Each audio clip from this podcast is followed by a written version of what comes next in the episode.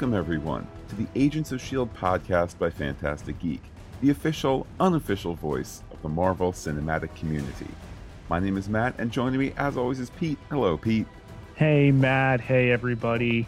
Tonight, we are taking a look at uh, several things, the first of which will be the uh, Marvel 75th anniversary uh, special that ran in place of Agents of S.H.I.E.L.D. tonight. Then we'll be taking a look at the recently announced Marvel slate of films for, I don't know, the better part of the next five and a half years. And then we will be opening up uh, the mailbag, which has uh, swollen for some time here, Matt.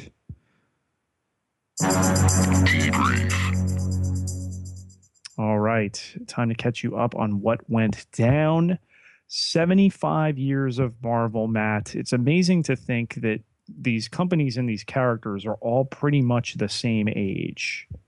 It really, really is. And uh, one thing I didn't know was kind of the state of comics before the age of the superhero. And of course, they briefly touched on that, that Timely Comics, as was known before the, the Marvel era, um, had a lot of uh, animals, war comics, romance, um, which uh, just looks so completely foreign to my eyes in terms of what you expect out of comics from a mainstream publisher nowadays, or 10 years ago, or 50, or, you know, indeed 75.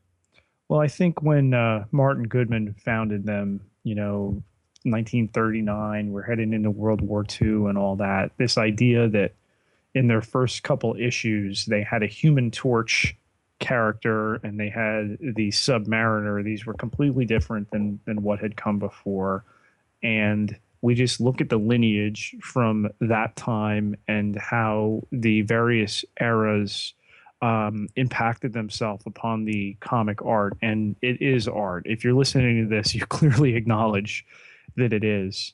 And uh, obviously, the ups and downs that it went through. I have to say I give credit to the uh, credit to the special in that they noted that the whole landscape of comics was changed by Superman. They of course did not show a single image of Superman, but at least acknowledged that that was the great paradigm shift to get us to to heroes and superheroes. Um, as Stan Lee said, the greatest super characters. Um, and then yeah, with that, all of a sudden the the comics landscape is populated with all these uh, fantastic people. Yeah, and I, I did think they were pretty upfront too. You know, Stan Lee tells you, and, and we run into Stan Lee all the time at these uh, Comic Cons we've gone to through the years. Um, pretty upfront and telling you, you know, look, uh, Martin was my cousin in law. I got my I made my bones there and, and got in, you know, partnering with uh, Joe Simon, who was their first editor, and Jack Kirby, who sometimes, you know, it's it's a subject in the comic community, you know, the credit that he may or may not get. You know, everybody um, pumps Stan Lee these days, but you know, to think that Kirby and and these other guys before were just as influential um, is important, and it was nice to see them get some due. Yeah, in fact, I believe it's just in the last week or two where the um, the sealed uh, uh, court, or I guess out of court settlement between the Kirby estate and Marvel, um, which people didn't exactly know the nature of it. It's it's it's shaken down in the last week or two, where the Kirby comics that he helped create now uh, now receive his uh, co-created by uh, credit in, in, terms of the you know the actual published comics. So it, it it it was just nice to be able to tell this Marvel 75th anniversary special acknowledging those people and then indeed you know for for whatever legal wrangling went on behind the scenes it's also being uh, being acknowledged in the pages of uh, of the comics that he helped breathe life into. You know there's the romanticism of the 40s and the the comic the creation of comic culture and everything went on there you know captain america punching Hitler out and played for great dramatic and, and even humorous effect in uh, Captain America, um, the First Avenger. But I really liked Matt. Maybe the highlight of the special for me was the idea of the Fredric Wertham book in the 50s and comics and delinquency and the soundbite of the kid. Yes, yeah, yes, I yes. read I read a comic book and I threw up. well, a- and I, I think it's worth attempting to to restage that now because it was kind of some like you know slightly chubby Brooklyn kid who clearly is like being you know like he's aware that he's on camera and it's like I I I looked at a comic book once or twice and I just threw up each time. I think there might have it might have began with an F. It was he threw up. but uh it was awesome and um you know we the red scare and everything going on there and and fear of creative types and and and all that in the 50s which again really fed into the art at that time the snake eating its tail. And um the idea that children reading would in some way contribute to delinquency as we look back in in 2014 and and talk about that is just so far fetched Yeah, I, and I mean, I think it's not to turn this into a, a larger issue, but I think it's a Yes. good uh, it's a good lesson that when you're when you're trying to to prevent the spread of media and when you're trying to you know label it as propaganda or label it as whatever you know rarely does that work the minute that you tell kids this will seduce you and this will ruin your brain well you know fine there was the there was you know certainly the the the taste of comic books was changing in the 1950s as the special mentioned. Um, flip side find the creation of the comics code authority to kind of do the famous self-regulation. I mean let's also study our history here. Oh man comics are out of hand. They're going to self-regulate. Go away government. And now comes to video games in the 1980s 1990s they're going to self-regulate. It's all it's the same cycle of somebody's going to be out front whether it's Fredric Wertham or you know senator al gore or whoever else saying oh man it's these it's these rap musics or it's these video games or it's these comic books and it's it it these things never go away and they're never as damaging uh, as as claimed to be. You know you you go from the red scare the the delinquency angle and then the very real idea that you know uh, stanley lieber uh, stanley there were secret identities matt again this was life imitating the art in the 50s they didn't even want to introduce themselves the idea that a stan lee today would not introduce himself as Stan Lee, the comic uh, writer, uh, illustrator, etc., is bizarre to think about. It has got to be so uh, liberating as a writer.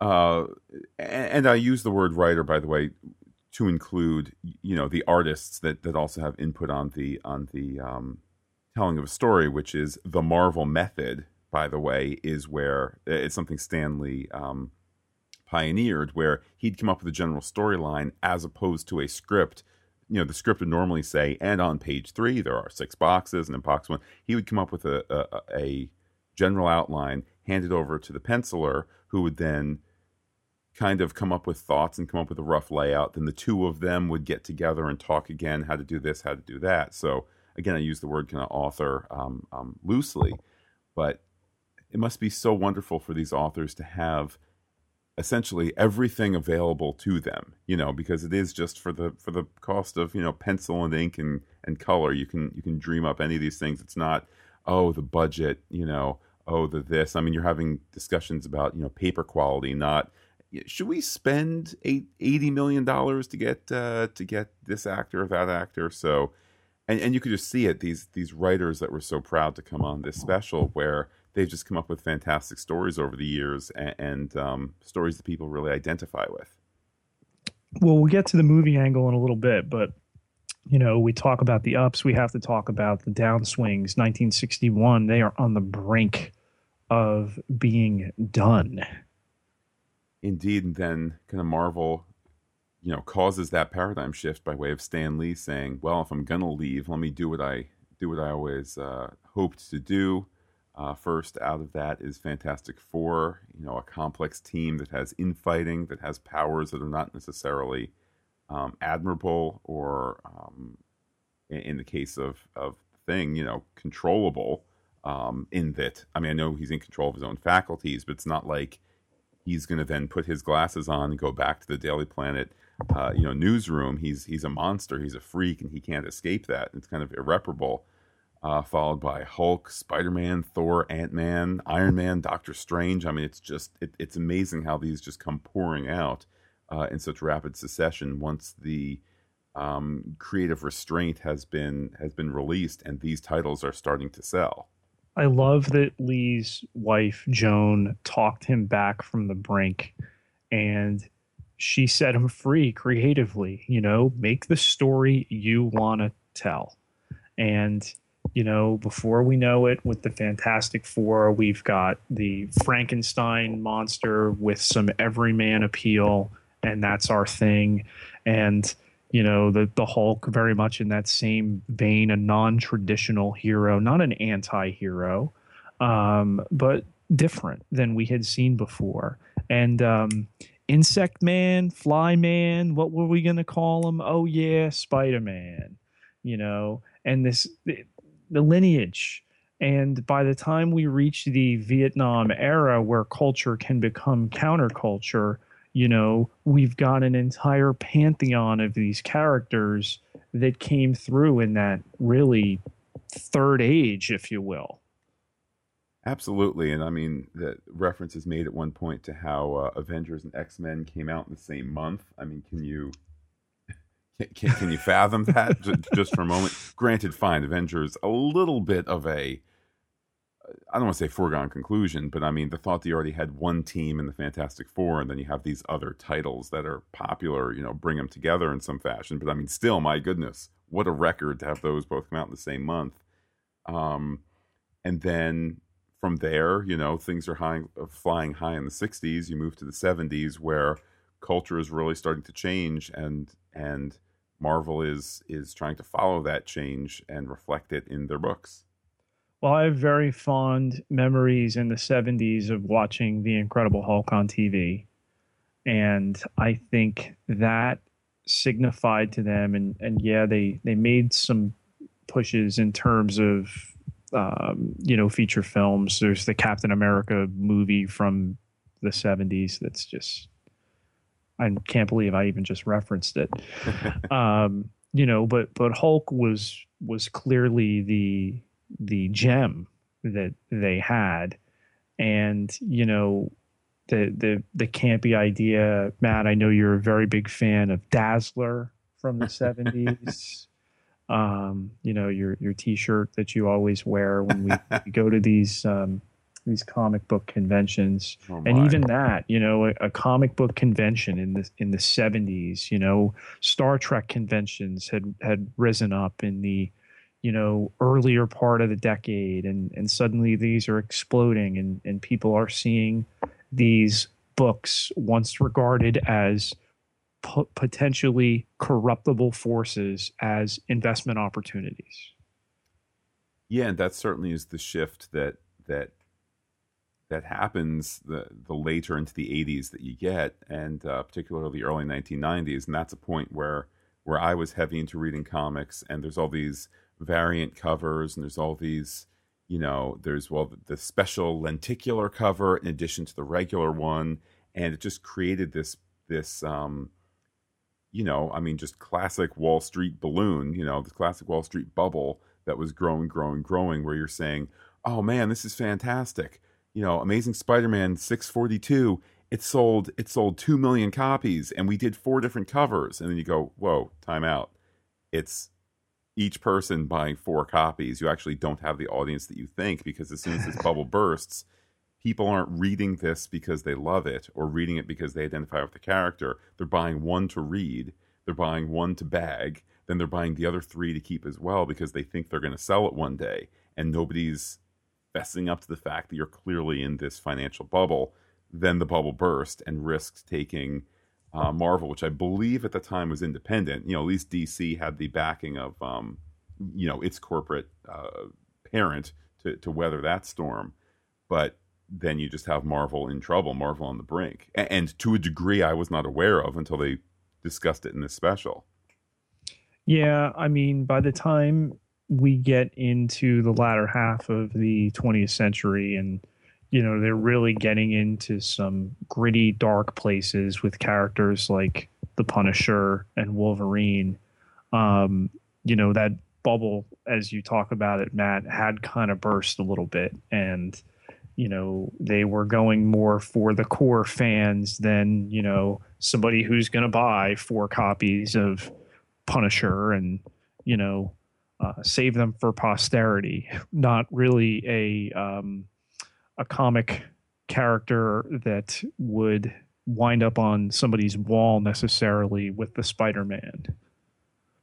Yeah and of course that's at a time as we're getting into the into the late 90s where I think there's there's beginning to be a new look at what could be done with special effects and with a big budget to do some of these movies. And obviously, the movies being made were were titles that um, had previously been licensed out. In fact, Pete, to take a quick tangent here, the lengthy lengthy um, rights story, which I won't even begin to get into, but involving um, the James Bond book movie Thunderball and just the, the, the depths of lawsuits there going back to the 60s at a certain point got wrapped up columbia pictures did they or didn't they have some of the rights and uh, um, uh, united artists this that the other and there ended up being a trade. United artists is going to get all james bond. Spider-man is spider-man is going to go to, completely to columbia because there was this kind of weird rights thing there too. So you know, you have a point where year, five, six years before the Spider-Man movie gets made, before X-Men kind of touches things off as the, the modern quality, dark, real world uh, movies, where Hollywood is already kind of starting to horse trade some of their some of these rights at a time too where Marvel is still continuing to be in in quite poor shape. Yeah, and uh, throw in a whole bunch of other characters as players to be named later and look at where we are. I mean, there there were some misfires with some of those early movies. I mean, there's that Fantastic Four movie in there in the 90s, which the best thing about that is that it gets referenced in the fourth season of Arrested Development. well, and that kind of shows you the depths of where things were at. That movie yeah. was made where the the top people knew it was never going to see the light of day. Yes. And if they didn't tell anybody, then it would satisfy making a movie. Then they could keep the rights. That's all that was, which is just insane that you would sit on these rights and do nothing with them just because, again, we're kind of back to this bubble here. Well, they might have value at one point, as opposed to Marvel figuring out early to mid 2000s hey, we need people who love these properties to make the movies. Why not us? Right. And as we're on the precipice of a second reboot of Fantastic Four, still away from Marvel proper as a film series, um, I think that's important to understand. I mean, you know, we talk about all the time, and, you know, a little later in this podcast, when we look at the upcoming Marvel slate, the way they're running things, they're in a position they don't need Spider Man. They don't need uh, the Fantastic Four. They don't need the X Men with the way they have uh, laid things out. And Downey Jr. told you very early on in this special Marvel chooses the right directors. They showcased the tremendous risk they took with Guardians of the Galaxy. Matt, we've been saying it for more than a calendar year. Don't believe us? Go back and listen to the earlier podcasts that Guardians of the Galaxy stood an excellent chance of uh, being a sleeper and breaking through. It's the number one movie of the year to this point. Does that hold up? That remains to be seen. But even to lead it for as long as it has, and the top two movies of this year in 2014, Captain America, The Winter Soldier being the other, uh, Marvel movies, come on. You, you would have thought that in the mid 1990s? I mean, I mean, it's incredible growth, and I mean, as we've said time and time again, we are not haters of DC Comics. We're not haters of the Warner Brothers DC movies. It's just you get the sense time and time again that Warner Brothers or Time Warner as a corporate entity looks at its comic holdings as as financial pieces that can be leveraged to maximize the profit of which they are capable. And Marvel says, you know what? We really love Doctor Strange, and Doctor Strange has been around for so long. There's some great stories that like no one out there knows. The casual person, many comics fans don't know diddly squat about Doctor Strange, but we know there's great stories there. We love these stories, and we think we can put together, you know, an hour and twenty minutes or or, or 120 minutes or rather, you know, two hours of really great story that people are going to dig and people are going to be amazed by, but also relate to so it's just that difference of lo- you know love versus you know a thing that you have in your vault that you could make money with. It's like warner brothers is back there going this is worth money it's gonna be worth money one day man. This, this, this green lantern movie right that we intrinsically have because we're corporate partners we can make money on that right now as opposed to when is the right time to do you know to do a captain marvel movie? It's when it's when your audience is primed for a female character um, by Black Widow by saying, "All right, this boys' club is pretty cool. Let's let's move the football here. Let's do something different." You know, it's only with that priming, I would argue. If the first Marvel movie was, you know, Captain Marvel, and still had the same quality, you know what? Unfair biases in the market or whatever would have rendered it less um, less susceptible to profit than it will be when it comes out you know, in, in, in the coming years. The second most important moment of this, uh, you know, special for me was when they showed the old stock chart flip flop between uh, DC and Marvel um, in the 80s. And I think in many respects, it's stayed there this entire time. I mean, you can talk about the resurgence of Superman through the first reboot with Brandon Routh and and now the second one and you know the whole death of Superman you know cycle in the 90s and then you know obviously the very successful Dark Knight films but what do you got past that? And that Marvel has just continued to expand on this pantheon of characters. And yeah you know there was the 90s where Marvel itself as a corporate entity was on the brink of bankruptcy for the second time in 30 plus years. And, you know, that's the one thing I think that the special kind of glossed over, you know, is just chalked up to bad decisions and the idea that anybody in the office was potentially expendable. You know, somebody else can draw Spider Man. Um, really, the only qualm I had with the uh, with the special. Yeah, I, the only the only qualm I would share is that he, here's how the special presented um, presented Marvel comic books being turned into movies. There's like, oh, there was the Great Incredible Hulk TV show, and there was like some really like awful like low budget stuff. Then the special says the 2000s came, and then there's they cut to Alan Fine who says um, says words the effect of you know, we had licensed a lot of great characters. Then cut to the next person who says, and we decided we needed to make the movies ourselves. And it's like, whoa, whoa, whoa, time out. Let's be fair. I know you don't want to puff up, you know, 20th Century Fox and their Marvel movies in this special, but let's be fair. You know, Bryan Singer and X Men and um, um, the director of the Spider Man movie, whose name has escaped me at the moment. I'm sure people are yelling at the at, into their headphones right now. Um, those are the guys, Sam Raimi, those are the guys who deserve as much credit as the the Marvel Films people in 2008 getting Iron Man and whatnot forward. You know, it's Sam Raimi and Bryan Singer who helped light the way and say, this is how you do a comic book movie with little jokes like, what'd you expect, yellow spandex? And you go, oh man, I was thinking about yellow spandex, but of course you can't do it. Like, those are the people who deserve some modicum of credit in the fact that all these years later, Marvel Films has this giant slate, and Marvel Comics are getting this recipro- reciprocal feeding from the from the movies. Um, again, I get why they didn't put it there, you know. But I'll tell you this, Pete, it made me feel all the better that you know Marvel is now um, owned by a corporate parent because there could be a downturn, whatever it is. I, I don't know whether it's on the publishing end, the film end.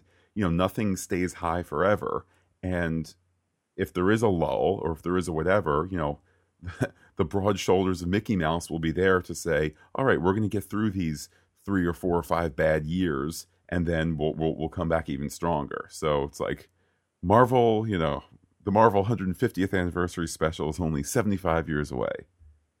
yes, there you go.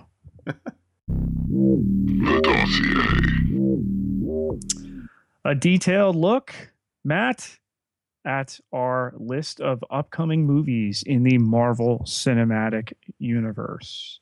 As you may or may not know, uh, last Tuesday was the Marvel event, and uh, basically unveiling in a live um, milieu everything we need to know about the Marvel Cinematic Universe until uh, 2019. That's all, just the end of the decade. Yes. And certainly there's been much, maybe not much press, but it's it, it's been noted in multiple places that uh, when Warner Brothers and DC announced their upcoming slate, it was in front of investors. When uh, when Marvel did it, they literally invited fans, and I believe fans had better seats uh, for the fan portion, which was you know the whole and we're going to do this and we're going to do that. Um, th- I think they had. I think there were some fans at least that had better seats than the press. Fair fair, there was a press only portion afterwards, but um, what a world of difference just in terms of how you present it. Um, to, to have a bunch of slides up there okay, or it kind of you know breaks news in the Hollywood Reporter for the Warner Brothers stuff. Oh, okay, that's good. To see tweets unfolding that afternoon on the East Coast, there's going to be this. Captain Marvel, yes. You go, well, what, Captain Marvel, what? What's what's going on? And then you have to be clicking more, and somebody's like, "It's Carol Danvers." okay, I, I, need to go find out more. It just fed this beast in a really, uh, in a really, really remarkable way. It did, but nobody had a better seat than I did. So first up, Captain America, Serpent Society. Which uh, was a good. I, I don't know how long they went for that gag. I gather it was five or ten minutes at least. Um, uh, until Pete, they finally renamed it as what? Captain America: Civil War, which was the worst kept secret of this event, and I think they knew that they had intentionally leaked it, and they had a lot of fun with it. They sure did. Now, Pete, what's going to be interesting about Captain America Civil War is, eh, at least depending on how closely uh, it's related to the uh, 0607 uh, Marvel Comics uh, storyline that happened, is th- there is a slight political take on, on it. I mean, essentially, you have uh, the Superhero Registration Act, where you, you kind of need to out yourself as a, as a um, not exactly a weapon of mass destruction, but, but as a a person of power. You have Captain America against that, Iron Man for it, and people choosing sides. Clearly, a, a bit of an analogy, uh, at least in the comic book end, to the Patriot Act and things of that sort. Um, I kind of, well, I wonder if this kind of semi-political tape uh, take will help or hinder the film, Pete. I don't think it's going to hinder it at all. I would reference the political thriller that is Captain America Winter Soldier, um, which represented a completely different type of Marvel movie that we are used to at this point. Um, it's not going to mirror the um, the comic crossover in that you know, I know there was a lot of speculation. Oh, they're trying to make a deal with Sony and get Spider Man back, and that'll be the whole crux of the whose side are you on? And, you know, Spider Man reveals himself to be Peter Parker publicly. And, you know, there are no hidden identities in this Marvel Cinematic Universe. So that's not what it's going to be about. It's going to be about who reports to whom, who reports to the government, who reports essentially to the Avengers or to their own uh, loyalties, what it is. Bringing in Black Panther, whose uh, home country of uh, Wakanda is going to be part of Avengers: Age of Ultron. Um, you know, and and to sign uh, that actor to a five-year deal or five-year, excuse me, five-film deal. Okay, and he's going to be a major part of that. I think it's just another piece in the puzzle. And when you got Robert Downey Jr. to, you know, in effect, be playing the foil to uh, Evans Captain America in this film, you know, no wonder the uh, the Batman v Superman movie has vacated the same date and pushed itself all the way back to uh, March, where it thinks the uh, the summer movie season lie. You know, I had not put two and two together. I mean, I knew, of course, that Batman v Superman had moved out of that spot, but I mean, for it to be replaced now by essentially Captain America v Iron Man, that's uh, that's both a nice catch, Pete, and a nice bit of uh, poetic justice there.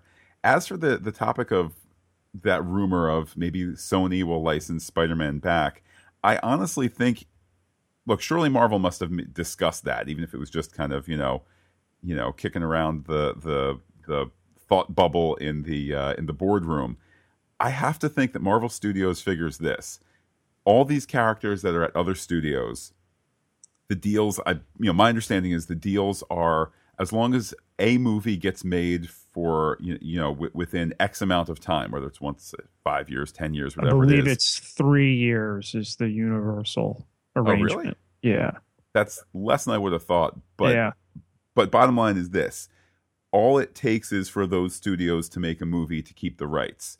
So I think from Marvel's point of view, they look at the box office for let's say this year, which pending the outcome of uh, of Hunger Games, which is I mean, you know, nothing against the Hunger Games movies, but not part of the the you know comic book movie debate. Um, as of this moment, without Hunger Games having having uh, you know checked in, Marvel has the top two movies of the year. So, what incentive does Marvel like? How would Captain America: Civil War or another uh, comic book uh, MCU movie? How would that get better if Marvel was paying Sony X million dollars a year to have Spider Man. It it wouldn't. Would it be nice? Sure. I think yeah. their attitude is let Spider Man move, movies wither on the vine. Yes. Um, coincidentally, Marvel Comics seems to be serious, and it's not just some publicity stunt about canceling the Fantastic Four uh, comic book series, gee whiz, probably the same thing. They want the Fantastic Four movies to wither on the vine. They know they obviously can't cancel Spider Man as a, a, as a publication, but let let those characters come back when they need to come back, or if Marvel needs to license them back in ten or fifteen years or five years, I don't know. If they have a series of misses and they need those characters back, okay, they'll pay for it. For right now, Iron Man is a bigger character at the movies than Spider Man, and Captain America is a bigger, and the Guardians of the Galaxy, who were previously unknown, literally this year were bigger at the box office than Spider Man and X Men. So Marvel doesn't need them right now, so why pay for them right now? They don't need them, and you look at this slate of films, and there's really no reason to believe unless they're just going to slap names on them and put out garbage to think that any of this is going to diminish what's going on. And meanwhile, you know, and again, I hate to make this a Marvel DC debate, but you know, they've got their slate over there, and it's just a larger metaphor for what's going on in these movies. Um, you know, you got a far superior and a far inferior uh, slate. And I think it's worth mentioning what I'm sure longtime listeners know. I mean, we don't have an anti DC bias, nor do we have an anti, um, you know, non Marvel films, Marvel movie bias. We just want quality. We just, you know, we want good entertainment, and that has not been given to us by, um, by at least the more recent Warner Brothers DC stuff like Superman uh, neither you nor I have high hopes for Batman v Superman. Uh, down the, the list, the hopes that I have, Matt, are a really entertaining mystery science three thousand uh, type of experience where you know whether it's uh, you, you got to take a drink of water every time a new superhero is uh, introduced in that movie or whatever it is you know? Um, it it's going to be a train wreck and i really look forward to that because it's going to be an epic train wreck and i think they know it. I think they're just so desperate to get caught up with these multi superhero tentpole movies, which is a new thing. You know, I, I said it at the time when we podcasted it. I stand by it. The Avengers is the biggest comic book movie of all time. And, you know, that DC doesn't have one and they can't get their act together. You know, there could have been a way where they could have kept Christian Bale and folded in that universe. Yep. And instead, they got one movie going on over here. They got two two TV shows on this network. They got a prequel to a just finished movie series on this other network. They've got a Krypton series in development now. It is a shotgun of poo poo. And, you know, Marvel just has this. I, I don't know how you could even objectively look at the two and not favor one over the other, knowing anything about them.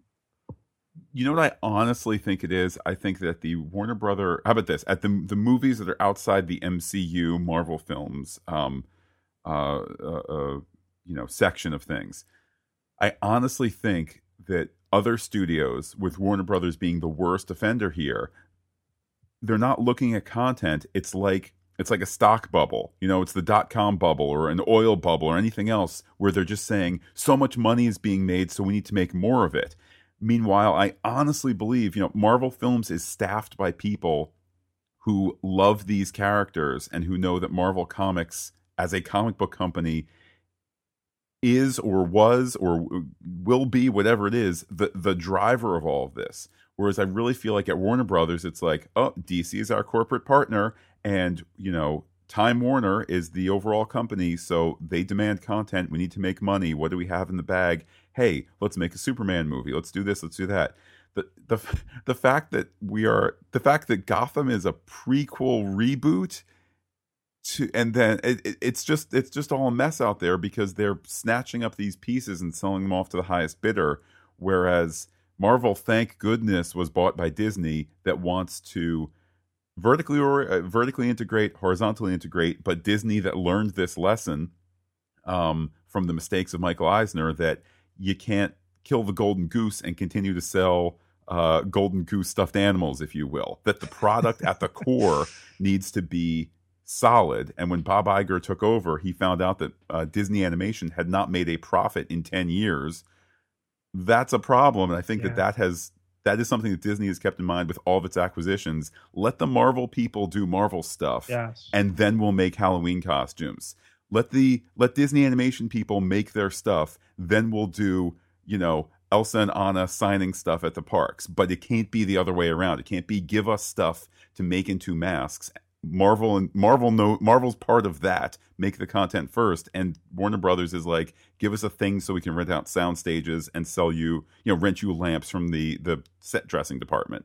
It's why I feel really good about Disney's acquisition of Star Wars. If they're going to allow the same type of creative freedom, you can say a lot of things about Marvel, Matt, that are not tremendously great to their actors. We we've cataloged that, and that's going to dovetail what we're going to talk about in this uh, this next movie announced for the slate. Indeed, next is Doctor Strange, uh, where if you're not familiar with him, Doctor Stephen Strange uh, has you know magical powers and whatnot. This kind of delving into this protector of magical and mystical threats, Pete I mean, look, I think that we are both um, confident in what Marvel can do, but let me put it this way: some of these Marvel movies make a billion dollars at the box office, or have 180 million dollar opening weekends in the U.S. Some do 70 million dollar opening weekends and get 210 million dollars at the U.S. box office. How is the magical Doctor Strange starring Benedict Cumberbatch, Cumberbatch how's that going to do domestic and international? I'm not asking for numbers, but like I'm sure we're confident of the quality, but how's how many butts are going to be put in seats for this movie? Well, that's exactly what's being settled right now because the Cumberbatch deal is still in negotiations. This is the hardest negotiation Marvel has faced with an actor to date. He is easily the most established star they are attempting to sign at the, you know, right now height of his uh, his fame. So, you know, what it means internationally for them to get this actor is quite a bit for this rather arcane superhero, somebody who, you know, prior to being name checked in Captain America, the Winter Soldier, few people even had knowledge of. And we're building towards this. I hear the deal's going to get done, but it's really, really acrimonious at this stage to the point where you know they're circling back to some of their uh, earlier preferences, uh, Joaquin Phoenix, uh, Ewan McGregor, uh, just in case to check availability because now they've committed themselves to a date. But um, you know, from what I understand, it's going to get done, and I think that Benedict Cumberbatch in this role is huge. That's such a big part of selling this strange character. For one of the Iron Man films, I believe it was, when there was the press uh, junket for it, which my understanding is, you know, they'll like rent out a hotel suite and then, okay, LA Times at 9 a.m. and the this at 9:30 and, and Entertainment Tonight at 10 a.m. Uh, they didn't. They ran out of food like you know the, the snack trays ran out to the point that press was going to another press junket down the hall to like fill their tummies that's the kind of um, stringent budget that that marvel operates with yes they'll put their money you know to make the movie good but i think kind of some of those niceties or some of those ah benedict wants another $850000 whatever it's the sherlock um, they they're yeah, over they, points from what I understand at this point. He's gotten into them for points um, in a in a way that uh, Downey Jr. didn't come into until Avengers. Now, Pete, for I, I know what points are certainly, uh, Yes. but can you explain to to the folks out there what's points? I just let you get your money. uh, also known as back end, this is a percentage of either a domestic or a worldwide gross. For instance, if he were to get one point, that would be 1% of the gross. And if you think point, it, it- here's an example of how points can work out really well. Uh, Bruce Willis for The Sixth Sense, I believe, had ten points. So when when you plunked down your ten dollar bill at you know your local cinema to go see The Sixth Sense, one dollar off the top got sent to Bruce Willis, eh, which is just stunning, astonishing. So points points matter for these big movies. They do. Pete, for Doctor Strange and for some of the other movies we're going to be talking about, where they're a bit more obscure, I want to forestall any any complaints where people might say, "Yeah, but at some point, you guys have said or will say, you know, oh, Aquaman, how kind of obscure? Oh, this at the DC end." Again, the difference is. Is there potential that Doctor Strange or Black Panther or Captain Marvel are going to fail simply because they don't have the the razzmatazz that that some of the other characters had built in, if only from you know the cartoon or the this or the that. Maybe, but it's that it's that idea of heart. You know, there, there's heart being put into these movies by people that care for them, whereas you know is is an Aquaman movie or a a Gambit movie being made because the character has something interesting to say and interesting to contribute to the overall landscape, or because it's a thing that if you do, you know, if you put in 150 million dollars, you expect to get four back. Marvel has pushed all of its creative chips into the table with these entries.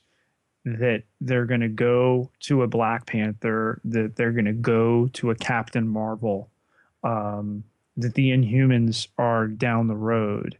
Signals no hesitation on their part that, you know what, people won't get this.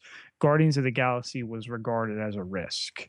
And then you look at the loving way in which James Gunn handled it, and how could you not believe that was going to succeed. And lo and behold, you know, three quarters of a billion dollars later, here we are. Well, and that's a perfect segue to even if Doctor Strange, you know, only does fair at the box office, Marvel has lined up after that Guardians of the Galaxy 2. Interesting that there's no um, kind of subtitle to it. Uh, maybe that's forthcoming. And then after that, Thor Ragnarok, um, in which uh, Loki is expected to be in the in the Thor sequel, uh, the first time probably we'll be seeing him since uh, Thor: The Dark World. So, any thoughts there, Pete, on uh, those back to back sequels? I think that it's a wonderful time to be envisioning this universe five years down the road. Where will they go next? Um, you know, you can look up these characters and you can get a fair idea of what's going to happen. We know that their comic universe has, you know, turned Spider Man over, has turned Thor over. Um, there are some different fates. not going to go into uh, the spoiler realm there that befall these characters, but it's just really exciting to look at what lies ahead and to see the different offerings that are in the pipeline. Well, continuing on down the pipeline, after that will be the uh, the Black Panther movie, something that people I think were were certainly clamoring for. Also, an opportunity for uh, for Marvel to uh, you know, increase the diversity in its slate. as you mentioned earlier, Pete, Black Panther will have been introduced in um, in uh, Captain America: Civil War in what I think is just a really inspired decision because. To the degree that this might be one of the riskier uh, titles of the new ones coming out, in that it's yes. you know it's taking place in Wakanda, and it's you know the, the degree to which this is going to be not you know it's downtown New York City again, and there's a man selling hot dogs. That's Spider Man, or the X Men or the Fantastic Four or you know etc etc have saved. And then there's nick fury in new york too. Like this is going to be really really different. Um so you know the fact that we will already know him ahead of time it's it's a brilliant choice. Well the uh the foundation for that is going to come from avengers age of ultron. They're really going to set the stage for this. And then with captain america civil war essentially being described as Avengers two and a half before Black Panther, you know, they're they're teeing it up. And I think they're teeing it up in the best way possible so that, okay, here will come this superhero with seemingly um, you know, lesser appeal. It's gonna be a hit, Matt. The degree to which it'll be a hit, we'll have to wait and see. It's going to be a hit. I know that every every I feel like maybe three or four years when there's a high profile um, movie either with uh, black director, black lead, etc. The the same story gets written, which is like, wow, it did twenty five million dollars at the box office. That's surprising. And like I've read that story like three or four times over the years, where it's like, who knew that that this movie would get so much support. It's like, well, whatever the movie is, it's it's well cast, well made, uh, etc. I think that this is. I think that Black Panther is going to repeat the Guardians of the Galaxy um, surprise for a lot of people because I think, frankly, there's going to be certain sections, certain sectors out there where they're going to say, "Oh, well, this is the Marvel movie with the black guy," and how much support is that going to get? You know what? Look, these are all people who dress up in their underwear and run around and fight aliens and laser beams and stuff. There's a certain degree to which all these characters are largely kind of colorblind, um, and that's not to take away the fact that you know Marvel can and and is you know it's good that they are doing more uh, for for non-white male characters, but I don't think people are going to sit home at this just because you know the guy the guy comes from a fake African country. You know the character. I think. It, it's as you know th- this will be as rich as any of the other movies in that you have a good time where it's good guys fighting bad guys and it's and it's interesting um you know there's interesting shades of gray in there and so forth definitely moving on, Pete. After that, in in an interesting kind of choice there, moving from Black Panther straight to Captain Marvel. I believe those two movie, movies are back to back. I don't want to. I don't, hope I don't have an error here. Um, no, I take that back. After Black Panther will be uh, Avengers: Infinity War Part One, which we'll get to in a moment. We'll kind of lump the two together. Um, so my point being, my clarified point being, they're kind of some of these newer properties they're doing in between the larger properties, quote unquote large, or the more familiar ones. It's probably fairer. Captain America, then Doctor Strange, then Guardians of the Galaxy. So if there's a little bit of a financial hit, okay, you, you power on through. If there's just if you need something to help put the I mean, look, Pete, predict right now what the Captain America Civil War secret scene will be. you know, it's Doctor Strange. Right. Um, uh, after Thor Ragnarok, it's going to be more Black Panther, probably. That, et cetera, et cetera. I mean, I think there's so much going on, Matt. It's going to be difficult to do that this far out, other than knowing that one moves into the next. And, you know, then you get a situation where the Captain America uh, Winter Soldier one referenced the Avengers, so they could move move you know two movies even further ahead. Um, you know, it's it's just tremendous to see a plan stretch this far backwards and this far ahead. Well, speaking of ahead, what is next on the list? What comes out? Uh, there's Black Panther, then there's uh, Avengers Infinity War Part 1 that we'll talk about in a moment with Part 2. What comes out after that?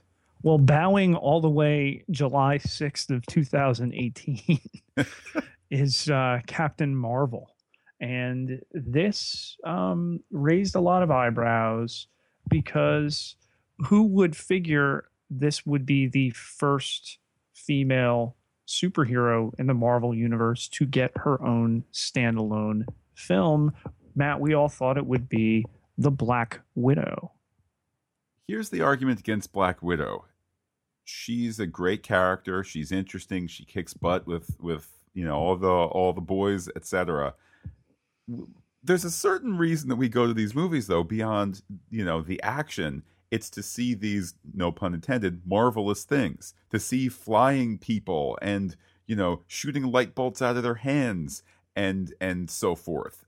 And a Black Widow movie would have been basically like a James Bond movie, which is great if you're James Bond, but the fact that Captain Marvel can do things like, you know, fly and super strength and things like that, I, I think that's why it bent that way because it's just a little bit of a more remarkable character and you can you can have, you know, oh, here's the great scene where I don't know, the giant hail rocks are coming and she does some superpower move to protect the kids, you know, like that to me is a little bit more compelling than kind of the fists up, punch him in the gut um, motif of Black Widow.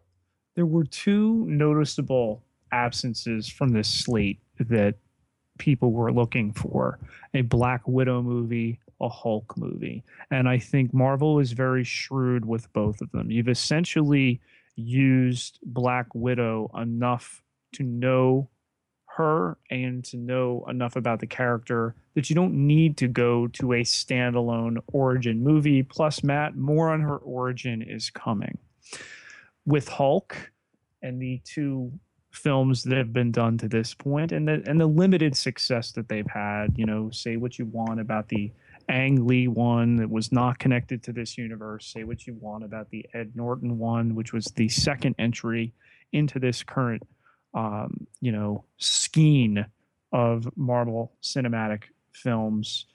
They're going to go back to him, um, just not yet. And and really, their universe is is widening, is expanding to the point that when they do, they're going to have much more to include in there. So if you do a Planet Hulk or whatever you're going to do, it'll make sense. So you know what? Bring in Captain Marvel. Let's get a brand new film. It's funny that you know the the word we were hearing in the background was that Marvel doesn't want to do origin movies anymore, despite the ha- the fact of having Doctor Strange, Black Panther, Captain Marvel, and the Inhumans on this slate. You know, they're going to introduce them. Are they going to be done in the true origin film way? Probably not. You know, given that we're going to know quite a bit about Black Panther, not to the extent that we know about Black Widow when he comes on. You know, who's to say that Captain Marvel isn't going to show up a whole lot sooner, Matt?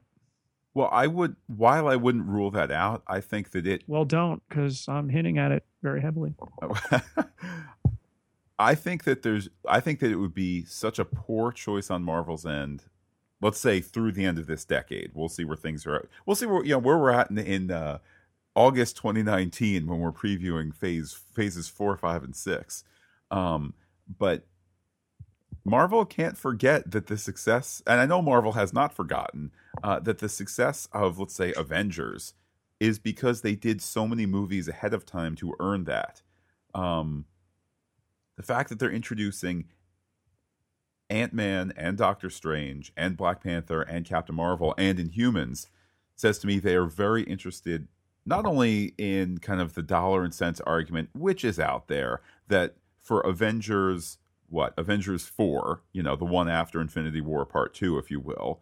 Um, but whatever that is, that they'll be able to stop paying Robert Downey Jr. and stop paying, you know, uh, Chris Hemsworth. That they'll be able to move some of these people out through either maybe you kill off Tony Stark and then you, Don Cheadle takes over the suit or or some of those things.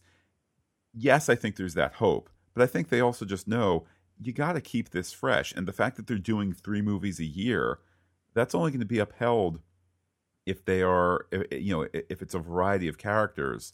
I know that there's the hope that maybe inhumans could then become its own series of series you know and i don't i know so little about the inhuman characters but i'll just use x-men as a as as an analogy. I think the hope is you do the x-men movie and then you could do the magneto story and the wolverine story and so on and so forth. I think that's what they're looking for with inhumans.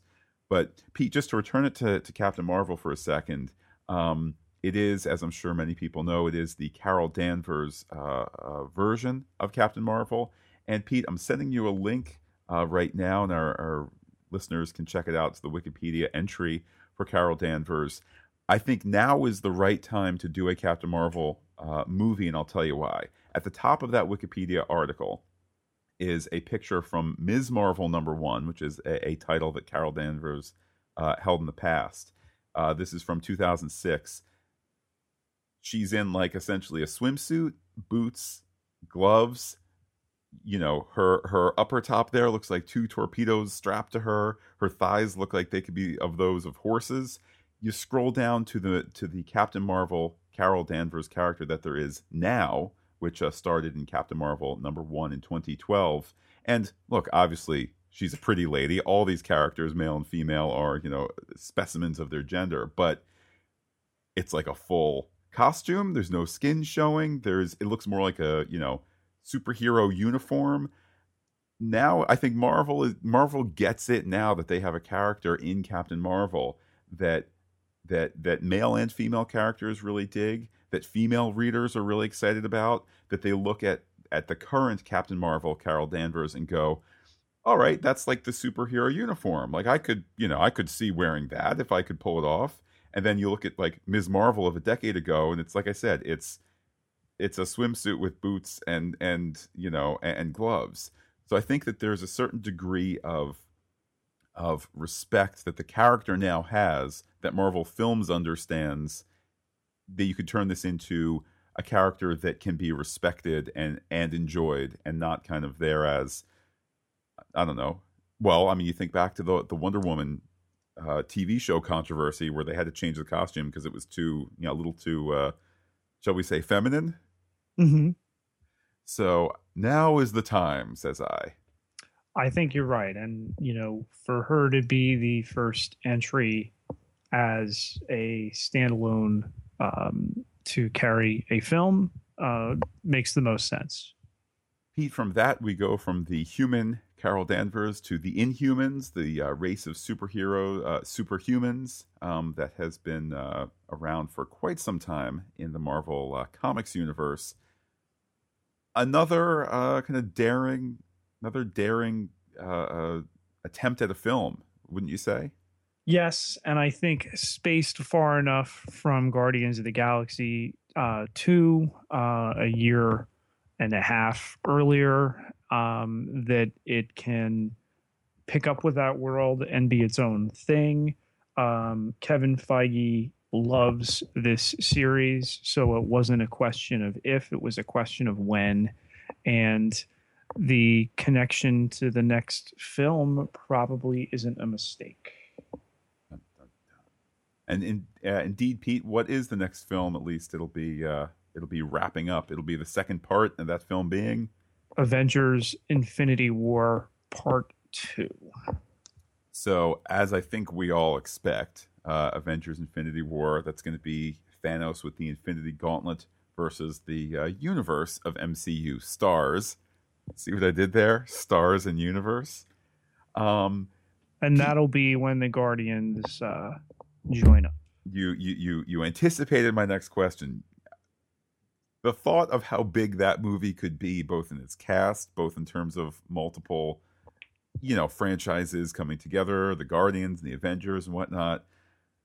How about this, Pete? Any chance that there'll be some Marvel TV characters making an appearance? I think it's entirely uh, possible, if not plausible. I mean, look, Matt, from November 3rd, 2017, with Black Panther, from then on to you know the end of this announced slate in May of 2019, you do not have um, a terrestrially set, at least from the outset, uh, Marvel movie. You know, Infinity War denotes that we're going to be going to other places other than Earth, Captain Marvel, the Inhumans. So we've got to ground this in reality. We've got to, in some way, tether this back to the world that we know. And I think that the Marvel TV shows will be an excellent way of doing that.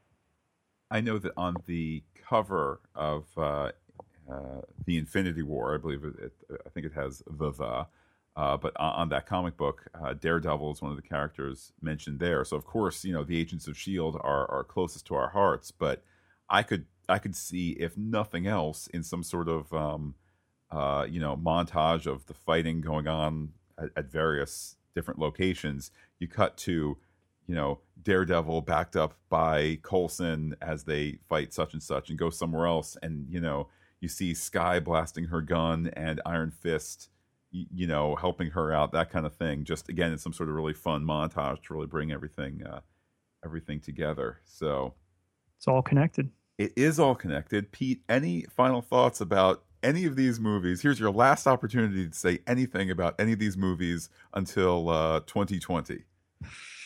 Spoiler Pete doesn't want to say too much. well, I mean, it's it is just amazing to look at to look at this slate. Um, I like that for a number of the years they're going either May November or May July November, um, and it's either early May then like second half of July for the most part. I remember sitting in theaters for the first Iron Man movie and loving it, and then I feel like it was you know six, seven, eight weeks later going to see Hulk and being like, that's not as good as the last movie I saw from these people. So sometimes you just need. The, I mean, in fact, it is not as good, but I think it's it's to the benefit of most of this schedule that there's a little bit of space in between the dates to just kind of let it breathe. Um, I mean, it was a ton of fun. Thor, couple months off. Captain America, a couple months off. Guardians of the Galaxy, and so forth. So we shall see. Decrypted transmissions.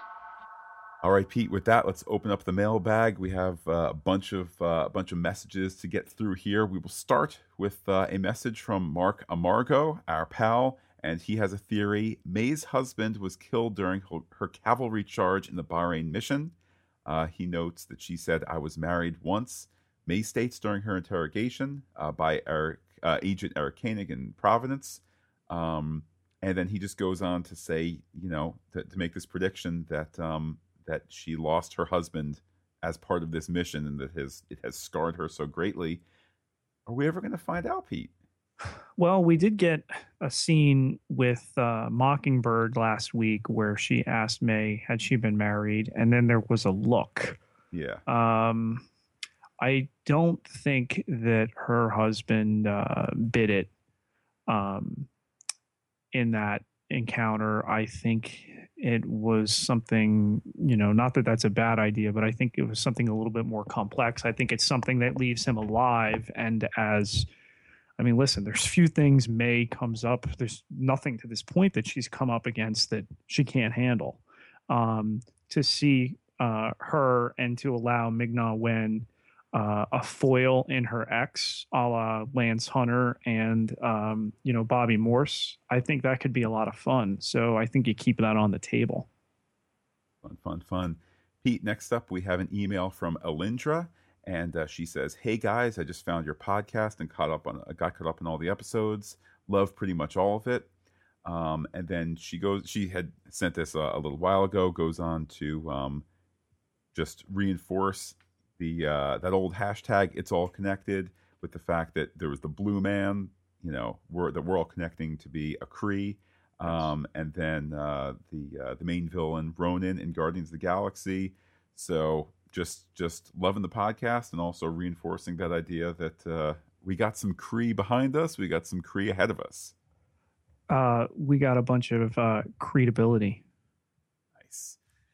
Next an email from Tom Sinclair, and this was sent uh, before the season started. He said, I'm whiling away the time before season two of S.H.I.E.L.D., uh, listening to various podcasts that covered the show during the first season. It's a mixed bag so far, but I'm really impressed with the intelligent commentary from you both. Uh, you not only understand character and story beats, but also display good knowledge of the movie and TV business. Uh, recapping the MCU was a great idea, and I thoroughly enjoyed hearing your take on the films and placing them into a broader perspective. So, kind words there from Tom. Thank you very much, Tom. We know just a little bit about film and TV. Sometime I'll tell the I'll, I'll tell the tale that uh, I think never has been told about how I met Martin Sheen. uh, I kid, of course, because dear listeners, Pete is probably sick of hearing that story. Uh, Pete, here is an email from our pal Mike Sorensen. Um, he says, uh, uh, this is uh, in reference to some Guardians of the Galaxy stuff. Pete talked about the cr- the post credit scene not being used as a promo bump for upcoming projects. There's a problem with that. There is at this point no connective material to bring back to the Earthbound heroes. Look at the past stingers that were done. Iron Man 2 connected to Thor by way of Coulson. Thor connected to Avengers by way of Loki and the Tesseract. Captain America just flat out used a scene from Avengers in. I'll turn off Mike's words for a moment. In probably the weakest post-credit scene that there was. Don't play an, an ad. At least do something, you know. Uh, Mike goes on to say Thor 2 connected to Guardians by way of the cosmic entities uh, of the Asgardians, but there are a bunch that did nothing. Thor 2's end scene with Thor returning to Jane, the Shawarma scene in Avengers, the Stark Banner scene, in Iron Man 3. Um, and there's one that just might tick people off. In Iron Man, the Nick Fury scene was not a teaser of things to come. It was not originally intended as a preview of anything. It was just a tip of a tip of the hat to fans. That's all. Marvel had taken a huge risk uh, in making Iron Man in 2008, and uh, of course, as Mike points out, didn't know the outcome. So, Pete, you kind of your thoughts there for the whole use of that that that post credit scene, we've talked, you know, oh, we can reasonably predict it's going to be, you know, uh, Ant Man's going to feed into Captain America. Captain America three right. will feed into. What do you think of Mike's, Mike's point there? That sometimes they just exist for the sake of existing. It's certainly valid when you look at everything that they've done, but when you look backwards and you know planning to do films as opposed to actually doing films. And then back as far as iron man you know it wasn't a plan to lead into avengers. It just you know it, it gathered momentum. Why not use the opportunity to gather further momentum? And i get what he's saying too that you know it, it's hard to connect what happens at the end of guardians of the galaxy to avengers or even to um, Ant Man, but you have a treasure trove like the collector's gallery there. You you believe for one second there's not something that could reference either of those two uh, stories. I find a hard time. Um, I have a hard time believing that there isn't. I I tend to come down on Mike's side a little bit more just because I think it has to be this kind of pure story first kind of thing. And I think that the people, the the, director and the writers uh, of these individual movies are so focused on making the best standalone movie that they can. I can understand where there's not going to be it's not going to be on the director's plate to be like, all right, well, we have to find the thing that can go to the next thing. And yes, there are people who are, you know, Kevin Feige among them who who could think about it, but it's just like, you know what? If if at the end of Captain America: Civil War, where there's been this big, this you know big break between our two heroes and so on and so forth, and all this drama uh, as to, um, you know the, the the people that we've seen so far with kind of defined powers. You know, Captain America had medicine to make him like the best human he could be. Um, you know, Tony Stark built stuff to make him fly. these are kind of um, definable powers, albeit in the comic book sci-fi kind of realm. If that doesn't springboard itself to like a magician that protects us against magical threats, don't don't push it. Let it just be Steve Rogers out on a date with Agent 13, you know, like let it be that. Uh, to me, Thor 2 was made better by him returning and giving Jane a smooch than it would have been to be like, oh, here, here's here's one more scene because it's it, it's going to be an Ultron thing, you know. Like, if it's not there, it's not there. Says I. I just think the the Howard the Duck one was a spiking of the football and um, you know we we can disagree on this, and I can still be right. well, I say the Howard the Duck one was like on your birthday, your mom taking out a picture of when you were eight and you're missing teeth and you have a bad haircut, and it's like, wow, look how far you've come. Because to, for, for for Guardians to come out, I 20, 28 years I think it was to the day after Howard the Duck came out. Wow, how far Marvel films have come. Um, but I guess we just agree to disagree. Pete, next an email from uh, Henry Perno, our pal Henry. Uh, he says, I wish to have a eulogy for Fitz's mind read on the podcast. and here it goes. Here's the eulogy for Fitz's mind. Oh, oh, serious voice. Serious voice. Rest easy, mind of Leo Fitz. We only got to know you for one season, but your creation saved the life of Director Fury and upgraded the Night Night gun to ICER. Like all good minds, you went down too soon. Rest easy, knowing you did much. Your thoughts, Peter? You are you wiping away a tear? It was beautiful, um, Matt. It's just a matter of time until the mystical device or you know formula or whatever it is restores him. This is not a permanent thing for Agent Fitz. It's drama.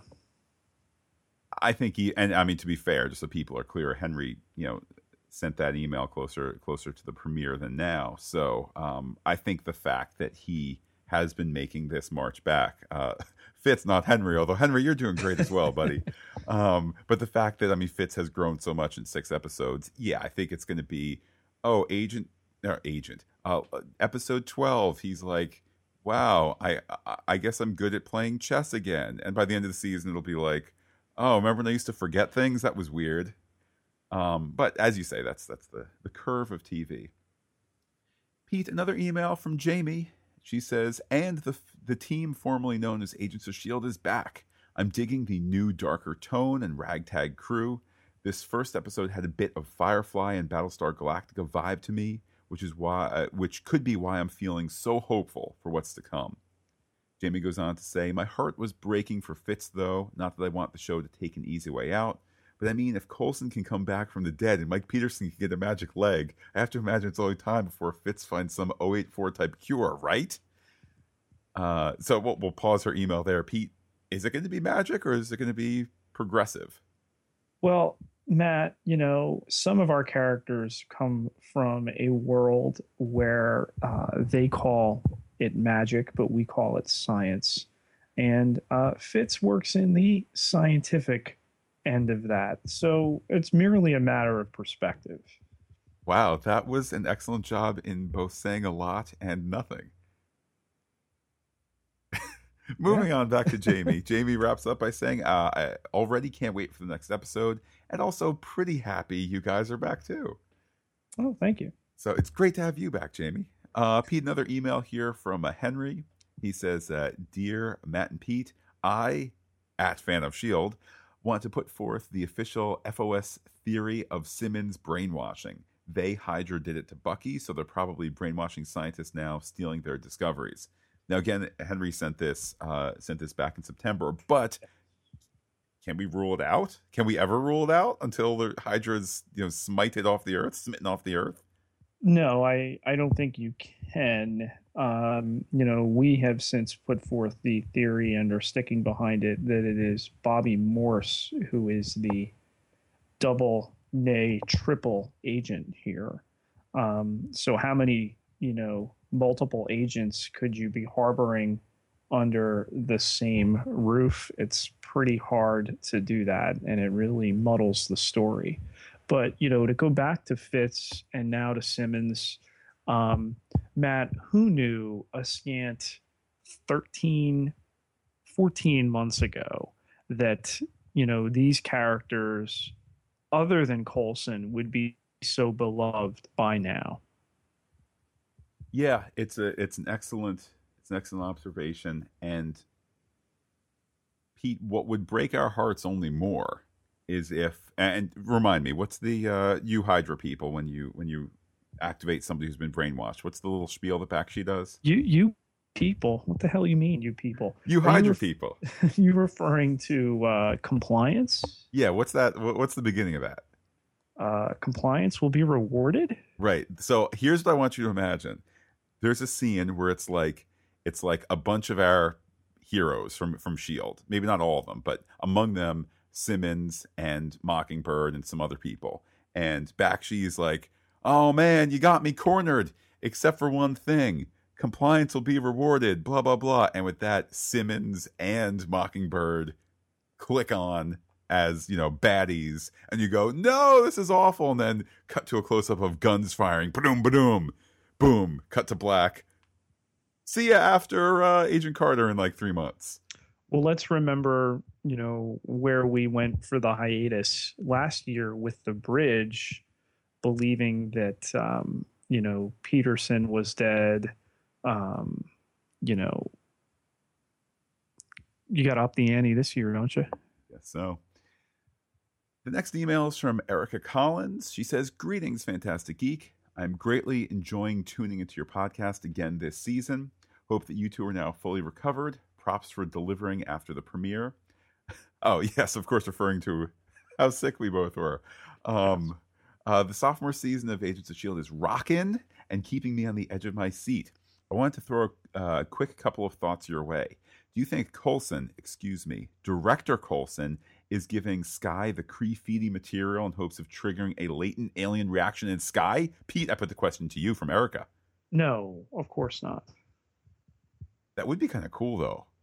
So you I, see, Pete, maybe it'll be a scene where Bakshi is backed against the corner and then he says something in an alien language, and Coulson and Skye both suddenly click into like alien beings. And then you see the close up of a gun, and and yeah.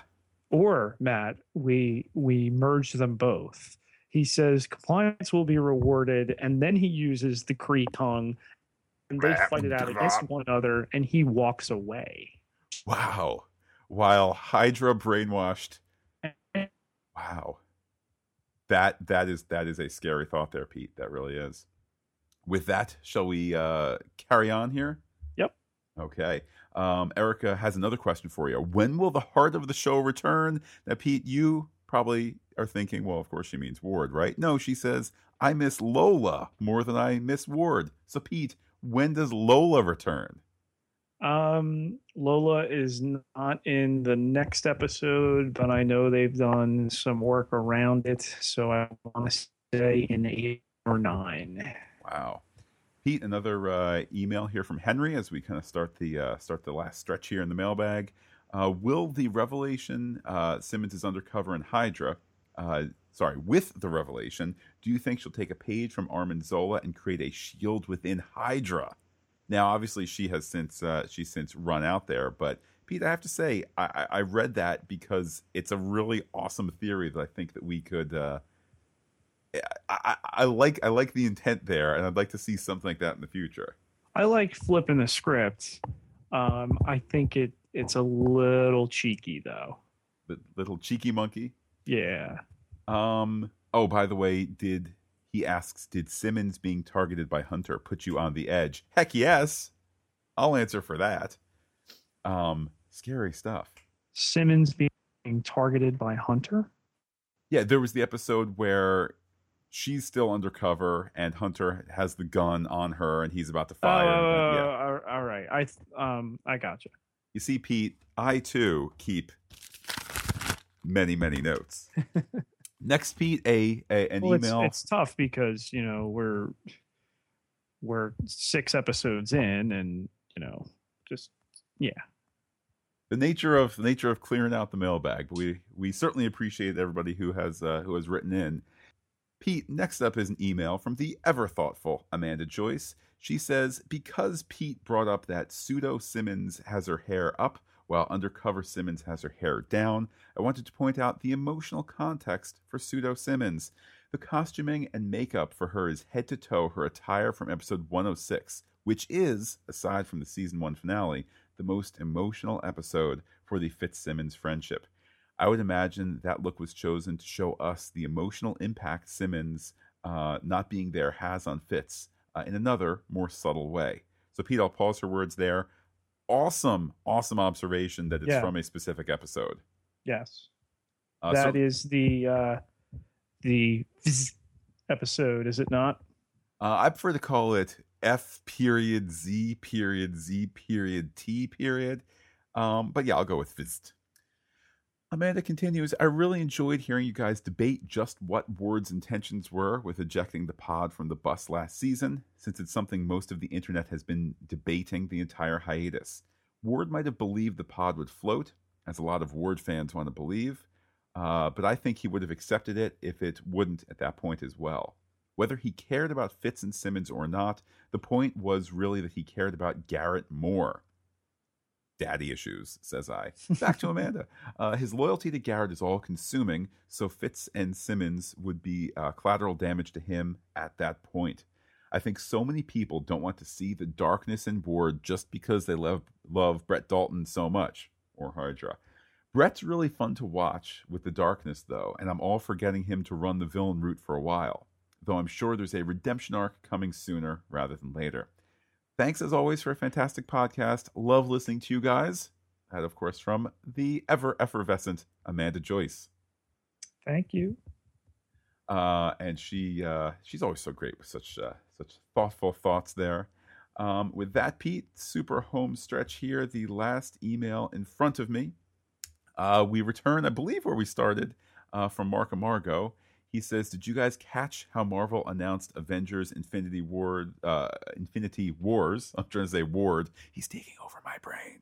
Um, and it is, of course, that clip that uh, that uh, I'm sure many people have seen on YouTube, uh, where it's uh, Thanos with the Infinity Gauntlet there, Pete. So all the more confirmation that uh, that's where the Infinity Wars are headed. hmm With that, Pete, we have finally cleared out cleared out the old mailbag. Uh, thank you to everybody who wrote in. Um, just I think because of the nature of the show being on at the later time slot now, we don't get to read those as often as we'd like. But we did want to uh, want to have everybody's thoughts shared, and we'll uh, we'll open up that mailbag again soon to uh, to see what the people have to say. thanks for writing in Pete, speaking of the people, they love you so much on Twitter. How can they hear more from you? Well, 4,449 followers can't be wrong. You can find me on Twitter at Peter, P I E T E R, J, Ketelaar, K E T E L A A R. While I am personally on Twitter as Looking Back Lost, you can get in touch with the podcast at our gmail.com and the other thing, the Twitter, of course, uh, which is Fantastic Geek. That's fantastic with the PH. With that, Pete, I will say adios to all our listeners and uh, look ahead. I can't wait till next week when uh, Agents of S.H.I.E.L.D. will return again. Uh, but for right now, you get the final word. It's going to be a great five years.